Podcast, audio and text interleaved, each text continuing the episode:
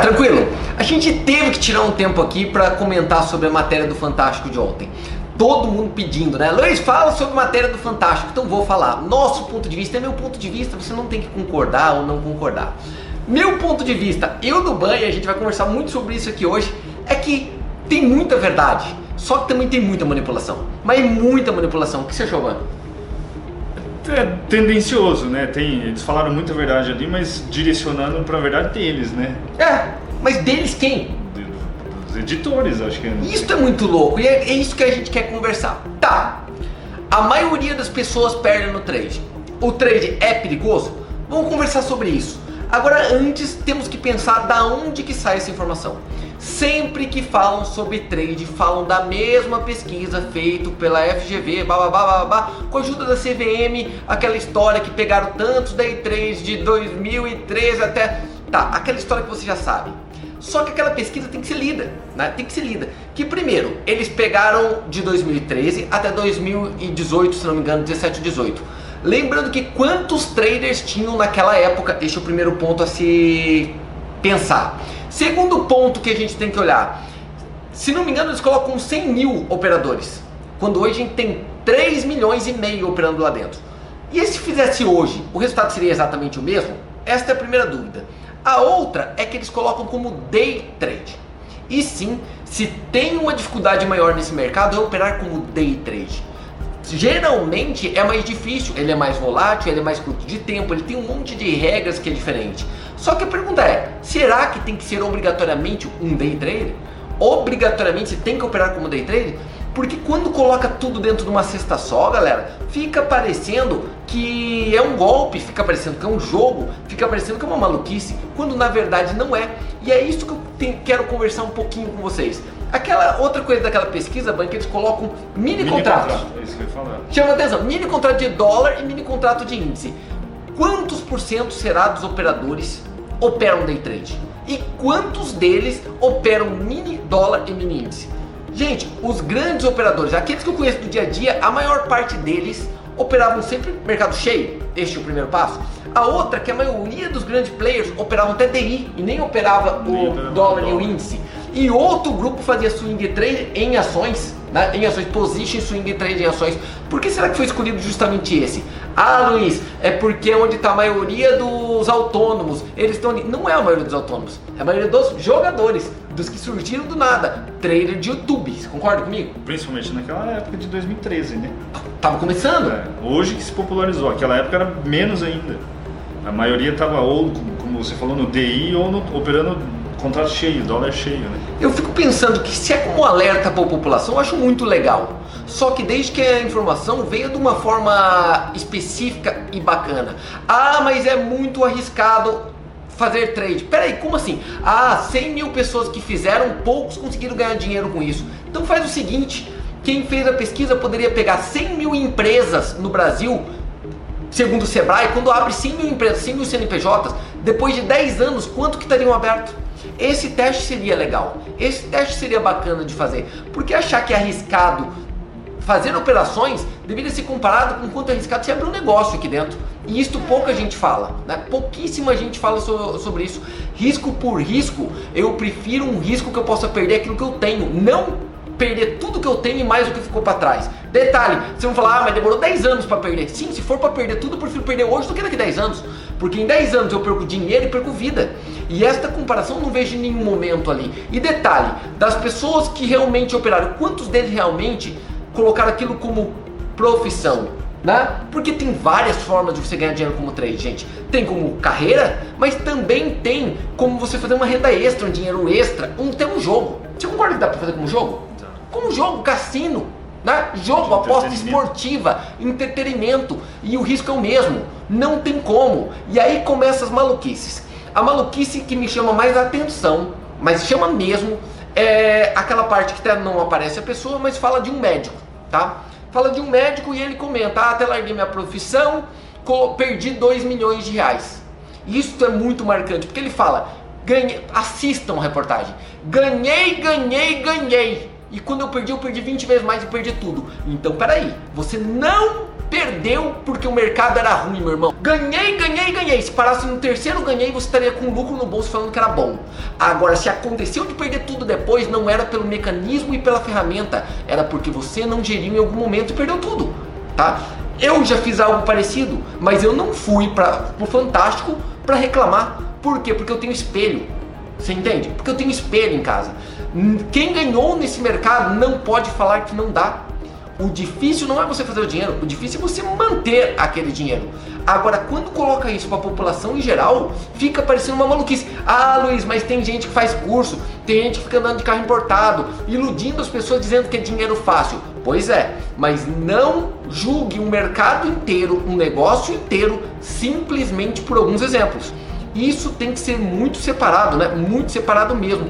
Quanto você acha que isso prejudica? Essa história da ostentação, quanto prejudicou para chegar a esse tipo de reportagem? Pior que a galera vai achar que aquilo é um cassino. O que ele descreveu, o médico descreveu, parece muito eu indo na Argentina no cassino. Você ganha, ganha, ganha até perder tudo e ir embora. Né? Mas não dá para fazer isso lá? Dá. Esta é a graça, dá. Este é o drama do mercado de capitais. Você pode tudo. Você pode tudo. Tá? Ele é, é normal. Ele pode ser um remédio ou ele pode ser um veneno. Depende da dose que você colocou dele. Tá? Agora não pode jogar um mercado inteiro na lona simplesmente por uma questão de falta de conhecimento. Outro dado muito louco é que diz que as pessoas físicas perderam 2 milhões, 2 bilhões de reais durante aquele período. Pergunta que, eu, que ficou na minha cabeça lá. Tá, esse dinheiro foi para onde? Perdeu para quem? Os 2 milhões foi para onde? É, desapareceu. Foi 2 bilhões, sumiu, pum, foi embora 2 milhões. Não é o mercado, é um golpe e sumiu, desapareceu do mercado. A bolsa de valores, gente, a, na bolsa de valores, né? Regulamentado pela CVM, ele desapareceu esse dinheiro? Alguém foi lá e roubou esse dinheiro? O que, que aconteceu com esse dinheiro? O dinheiro aconteceu como acontece com tudo na vida. Saiu do menos apto para mão do mais apto. E não tem jeito, é assim que funciona a vida. Ah, Luiz, mas daí não é justo. Então não participa. Por um motivo, em nenhum momento uma pessoa que entra no mercado financeiro entra, tá? Sem ser avisado. Lembrando que em todas as corretoras que eu já abri conta, em tudo que eu já vi na vida, diz é um mercado de renda variável em que você corre o risco de perder tudo. Tá escrito lá, né? Tá escrito lá. É só ler que tá escrito lá dentro. Agora tem um detalhe que eu falo sempre. Não adianta as pessoas quererem ter um retorno gigantesco com um risco mínimo. Isso não existe. Sempre que você tiver um retorno alto, espera-se que você tenha obrigatoriamente um risco proporcionalmente alto. Né? Só que tem um detalhe: ah, não quero correr esse risco. Então é muito simples, não faça, não faça. Agora ficar criticando, que é o que me deixa incomodado, por um motivo. Você pode escolher colocar na poupança, ganhar 2% ao ano com uma inflação de 3,5% no banco, né?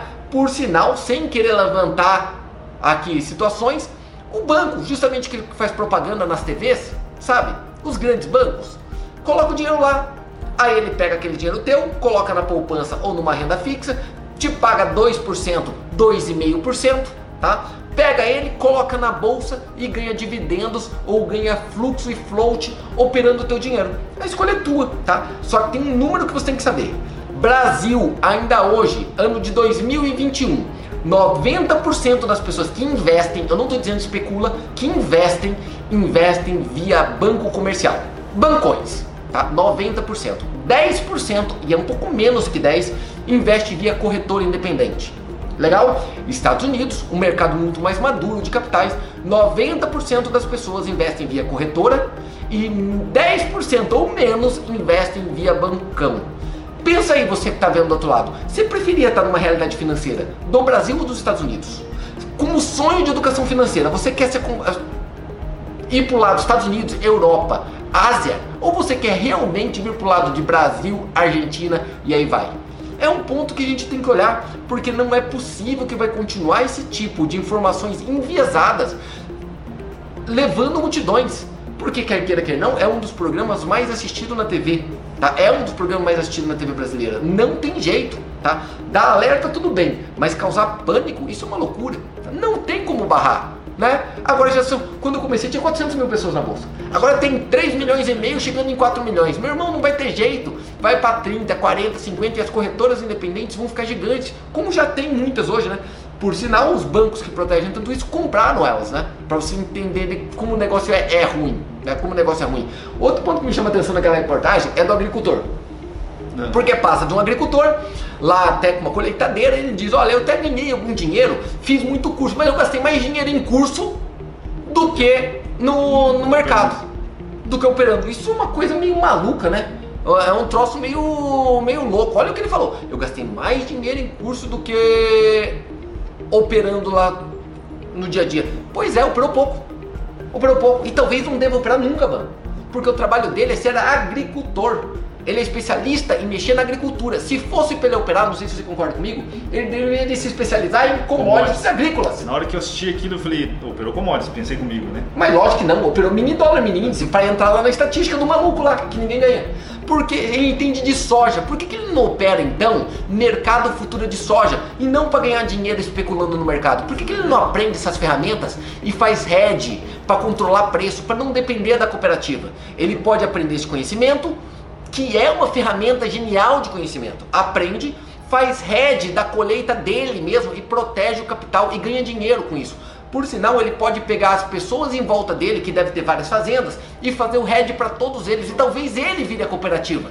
Tá? Lembrando que com risco muito curto, porque ele vai fazer só a proteção do preço, ele não vai especular no mercado. Você entende? Por que não olhar o copo meio cheio, olhar o copo meio vazio? Ele é agricultor, ele não é player de mercado financeiro.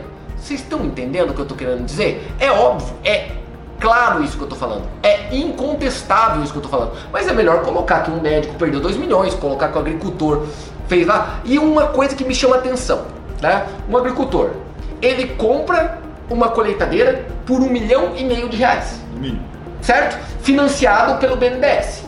Quantos anos para pagar aquele troço? É.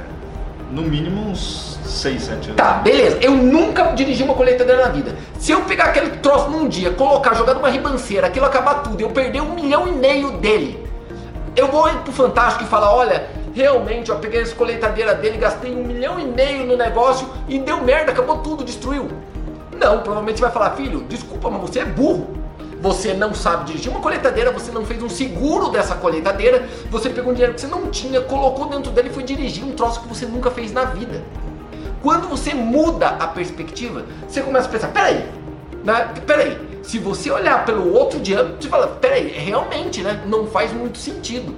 Galera, este mercado é onde estão as mentes mais geniais do mundo. Você realmente, como diz lá, isso está certíssimo a reportagem. Você não está competindo comigo, com o Luiz, que é um merda, um bostinha. Você está competindo realmente com o JP Morgan, com o Goldman Sachs, com o BTG Pactual. Fato. Só que também você está competindo com aqueles malucos da internet e do YouTube. Tá? Pensando nisso, basta você ter gestão, conhecimento matemático e disciplina, você já está bem na frente, né, mano? Bem na frente. O médico, se ele perdeu os 2 milhões, Luiz, quanto tempo até ele virar médico e quanto ele gastou para tempo e dinheiro que ele gastou para se tornar um médico e em três meses ele queria mudar de profissão né, e fazer muita grana. Assim como o agricultor, ele, não virou agricultor três meses, foram É é isso que eu acho maluco, porque para fazer odontologia como eu fiz, cinco anos a pessoa acha normal. Não foi meu caso, mas tem gente que faz particular, o cara paga 3,5, 4, 5 mil reais por mês e ele acha normal isso, porque ele fala, ah, é uma profissão. Cinco anos, mais especialização de dois, hein? Isso se não for fazer um mestrado. Medicina, seis, mais a residência, mais especialização. Aí você vai falar, ah, Luiz, mas daí ele consegue ganhar dinheiro. Tá, e quem você conhece que fez cinco anos aprendendo o mercado financeiro, começou operando pequenininho, quem você conhece que fez isso e não ganhou? Me fale alguém que você conhece que fez isso e não ganhou. Porque é aí que vem. Ah, Luiz, mas ele não conseguiu ganhar dinheiro. Faz o seguinte: se ele tiver 5, 6 anos de mercado com conhecimento, é fácil ele ganhar dinheiro. Eu contrato. Fala pra vir pra cá que a gente contrata. Por quê? Porque corretora também contrata. Manda ele fazer CNPI, virar analista técnico, porque ele deve dominar isso e tem vaga de sobra por aí. No pra mundo tesouraria, no mundo todo. Por sinal, se você acha que eu tô falando alguma besteira, digita naqueles catu da vida, no Indeed, escreve vagas para trader em inglês e vê lá, ah Luiz, mas não é sempre trader só de commodities, ou não é, é trader de tudo, é negociador, até de comércio exterior, só que é a mesma ferramenta, feito do mesmo jeito, feito do mesmo lado. Abre a cabeça, por quê? Porque o trabalho que existe hoje, esse trabalho que eles estão defendendo, não existe mais. Você entende? Não existe, não vai ter mais aquele trabalho de você ir lá e ser torneiro mecânico da Ford, porque a Ford foi embora. Lembrando que antigamente tinha 30 mil funcionários, quando foi embora agora tinha 5, porque o resto que faz é robô. Não é possível que as pessoas vão continuar sendo manipuladas por uma televisão por resto da vida.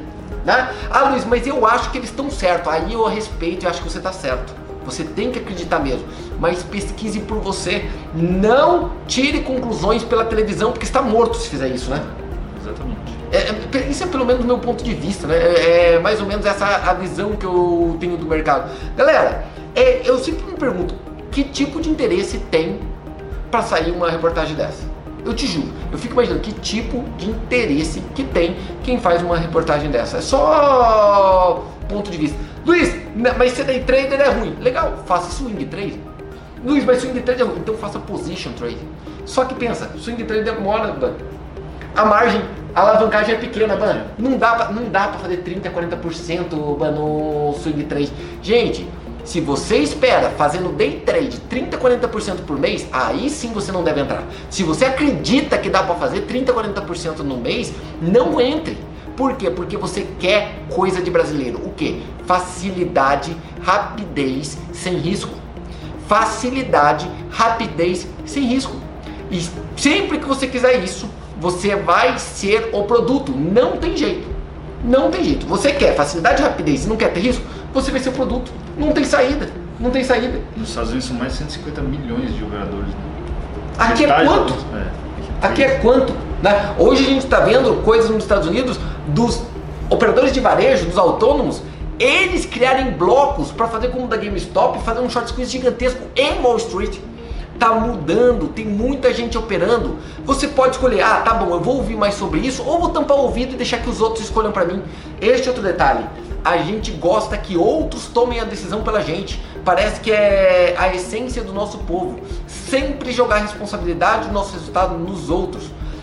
Também quem tem esse perfil, aqui não é para vocês. O mercado de operar não é para vocês. Agora, para quem quer ter um resultado diferente, sim, você vai ter que se expor. Você vai ter que entender investimento. Você vai ter que entender que investimento não tem nada a ver com trade. Você vai ter que entender que investimento está ligado a valor, está ligado a empresas de valor, está ligado a dividendos, a retorno, a lucro, a longo prazo, a buy and hold. Você vai entender que ser trader nada mais é do que ser um negociador como qualquer outro, que você tem que ter gestão, plano de negócio, capital de giro, prolabore. Você tem que trabalhar como uma empresa ou fazer renda extra ou até jogar. Porque eu não entendo. Só tempo. Né? Eu não entendo antes de ter essa daqui, eu te juro. Por que, que não teve antes? de opções binárias, que hoje no Brasil tem mais gente operando opções binárias que não é mercado financeiro, tá? Tem mais gente operando opções binárias que é um, vamos dizer, um jogo, e não teve uma reportagem como essa que me chama a atenção. Por que, que não teve até agora uma reportagem desta sobre aposta esportiva? Quem vai ganhar a final da Libertadores? Pago 2.6 para o Palmeiras? Por que, que não tem? Será que tem algum interesse que não faz sentido, que eu, que eu não estou enxergando aqui dentro? Abre o olho, Fica de olho e eu vou te dar uma dica enorme. Assista realmente aquela reportagem, leia exatamente o que foi colocado sobre aquele artigo. É um artigo muito bem escrito, é um artigo sério, realmente tem procedência, mas olha o tipo de pesquisa que foi feita e tire suas próprias conclusões, porque eu acho que a tua conclusão vale muito mais do que a que eu acho que você tem que pensar. Beleza? Alguma coisa para acrescentar? Não, acho que você falou tudo, cara. Você falou tudo. É isso, galera. Foi comentado aí, ó. Vocês estavam esperando que a gente falasse sobre isso, foi falado. Comenta aqui embaixo o que você acha, tá? Se você acha que eu tô errado, comenta mesmo, porque isso acaba me ajudando. Eu não sou o dono da razão. É só que eu realmente queria alertar e colocar meu ponto de vista nisso, porque falou na minha profissão, né? Falou no meu dia a dia. Exatamente. Do que né? a gente faz 24 horas por dia. Né? Do que a gente faz no dia a dia. Ou porque é meio maluco, né, cara? A gente faz Tá? É diferente de quem fala que faz. A gente faz isso no dia a dia. Tá? E a gente faz isso no dia a dia. Legal? Então é meio incômodo quando a pessoa fala de uma coisa que a gente faz no dia a dia, mesmo a gente sabendo que não é verdade. Valeu? Lembrando que também sobre aquela pesquisa, ele só analisa o mercado brasileiro, Bovespa, durante aquele tempo. Será que se abrir um pouquinho mais, abrir o tempo para position, para swing, posições maiores, será que isso não muda? E a última provocação que eu quero fazer aqui. Legal, Fizeram esse tipo de análise. Então vamos fazer o seguinte como provocação? Vamos pesquisar os fundos. Todos os fundos. Esse que você compra no teu banco. Sabe aquele bancão que o teu gerente te indicou? Pega os fundos que você tem. Em 10 anos, e analisa ele em comparação ao Ibovespa. Lembrando que para você ter o Ibovespa, você não paga nada, né, num ETF de Ibovespa. Agora para pagar um fundo você tem que pagar de 1% até 2% ao ano. Confere e vê para você ver aonde que tá a grande sacanagem dessa história, que aí sim deveria ter reportagem no Fantástico para isso. Valeu? Abraço, até mais. Fui.